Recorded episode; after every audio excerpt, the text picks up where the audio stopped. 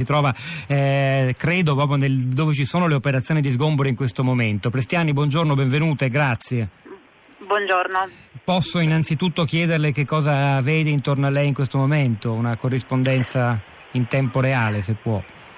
Allora, in questo momento le persone eh, che hanno deciso di lasciare la jungle sotto le pressioni di un governo che ha dato un ultimatum, l'ultimatum era oggi, eh, stanno prendendo i loro pochi resti di, una, di un lungo viaggio e stanno andando eh, in, un, in, un, hangar, in un capannone da dove partiranno con degli autobus nei centri che sono stati adibiti, 167 centri adibiti eh, dal governo francese dove potranno stare lì eh, un mese. Eh, altri invece ancora non vogliono partire eh, perché appunto non, il loro obiettivo sono qui a Calais per passare una frontiera, per andare in Inghilterra, quindi di restare in Francia o di rischiare, come molti staranno rischiando, sia di essere rinviati in Italia eh, per, nell'ambito di Dublino sia di essere rinviati nel loro paese non hanno nessuna intenzione, quindi rimangono qua. Per il momento la situazione è pacifica perché eh, diciamo che lasciano il tempo a chi vuole andare via eh, di partire eh, l'operazione durerà, è stato annunciato che durerà una settimana, eh, si teme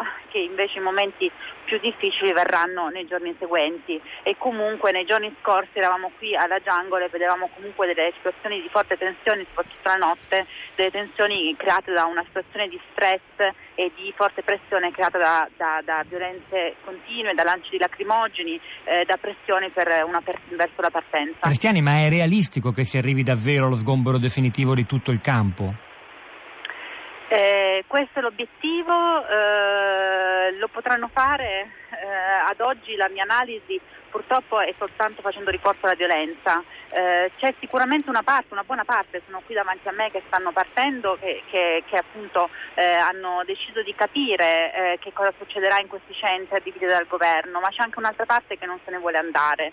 Ehm, e quindi eh, ci saranno sicuramente una fase di scontri con, con questa parte che, che, resisterà e soprattutto eh, poi ci sarà la fase in cui dovranno radere al suolo centinaia di capanne, l'ultimo recensimento della Jungle contava 8.000 persone, di cui eh, 1.500 minori, eh, rimarrà solo per, alcuni, per, alcune settimane la parte di container in casa dello Stato perché lì eh, saranno eh, per un periodo i minori eh, che potranno mh, usufruire del ricongiungimento con l'Inghilterra.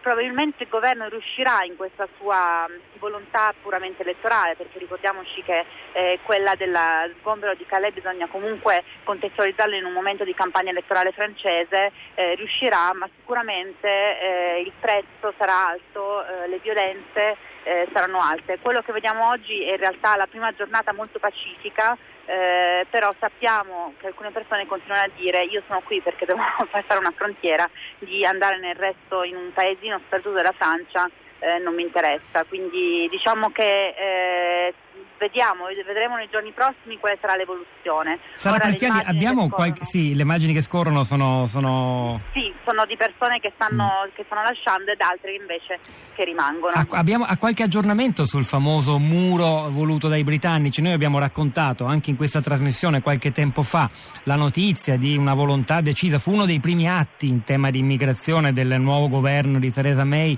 di costruire un muro su un, tutto un lato di The Jungle per impedire impedire quel fenomeno ormai noto del passaggio eh, di tanti migranti eh, lungo la strada per arrivare sui tir, montare clandestinamente su questi camion e cercare sperare di arrivare in Inghilterra. Eh, certo. Ci chiedevamo eh, se il valore di quel muro fosse davvero strategico, se fosse soltanto simbolico e forse proprio per questo anche più importante come atto della nuova Gran Bretagna, ma a questo punto questo benedetto muro, se davvero lo sgombero dovesse arrivare a buon fine, che senso avrà? Si costruirà comunque?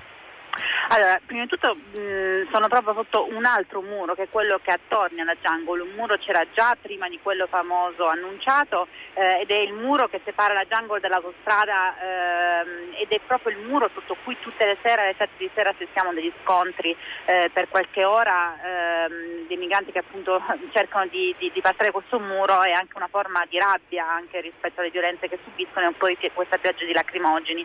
L'altro muro in realtà ha avuto tutta una fase fase ehm, di ehm, arresto perché in realtà il sindaco stesso di Calais si è rifiutato ehm, che questo muro fosse costruito. Per me questo muro è assolutamente un muro simbolico perché poi i migranti si sa benissimo che cercano di passare ehm, nei camion, di mettersi fra le ruote dei camion, dentro i camion, ehm, nelle stazioni di servizio e non certo sull'autostrada, quindi in realtà un muro simbolico, un muro che si aggiunge agli altri decine di muri che l'Europa sta creando. Eh, tengo a precisare una cosa che è importante ricordarlo qui a Calais, eh, c'è una storia di Calais, questa non è la prima jungle, sono eh, almeno 15 anni che ci sono jungle che si costruiscono, si distruggono e si ricostruiscono in questo posto, eh, quindi questo annuncio che è stato fatto di questo sgombero, sì magari questa jungle come quella della jungle Pashtun del 2009 sarà rasa al suolo, ma altre jungle eh, sicuramente si ricreeranno. Quello che è sicuro è che all'inizio mh, ci sarà una vera e propria caccia all'uomo qui eh, nella, in tutto il litorale del, del, del Nord Par Calais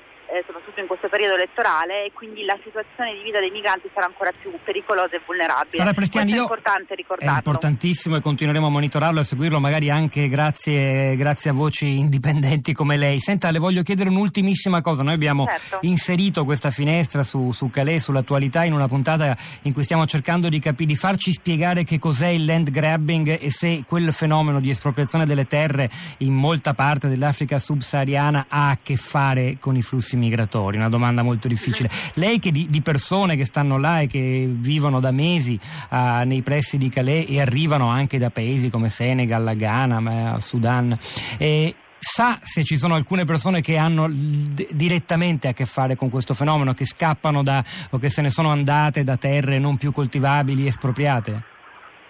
Allora, mh, mm, è importante ricordare che qui il 40% della popolazione è di origine sudanese eh, fra parentesi tutti, quasi tutti passati dal, dall'Italia, sbarcati sulle nostre coste, ehm, l'altro 40% è eh, afgano eh, e poi ci sono eh, il restante eh, della popolazione, varie popolazioni dell'Africa eh, subsahariana.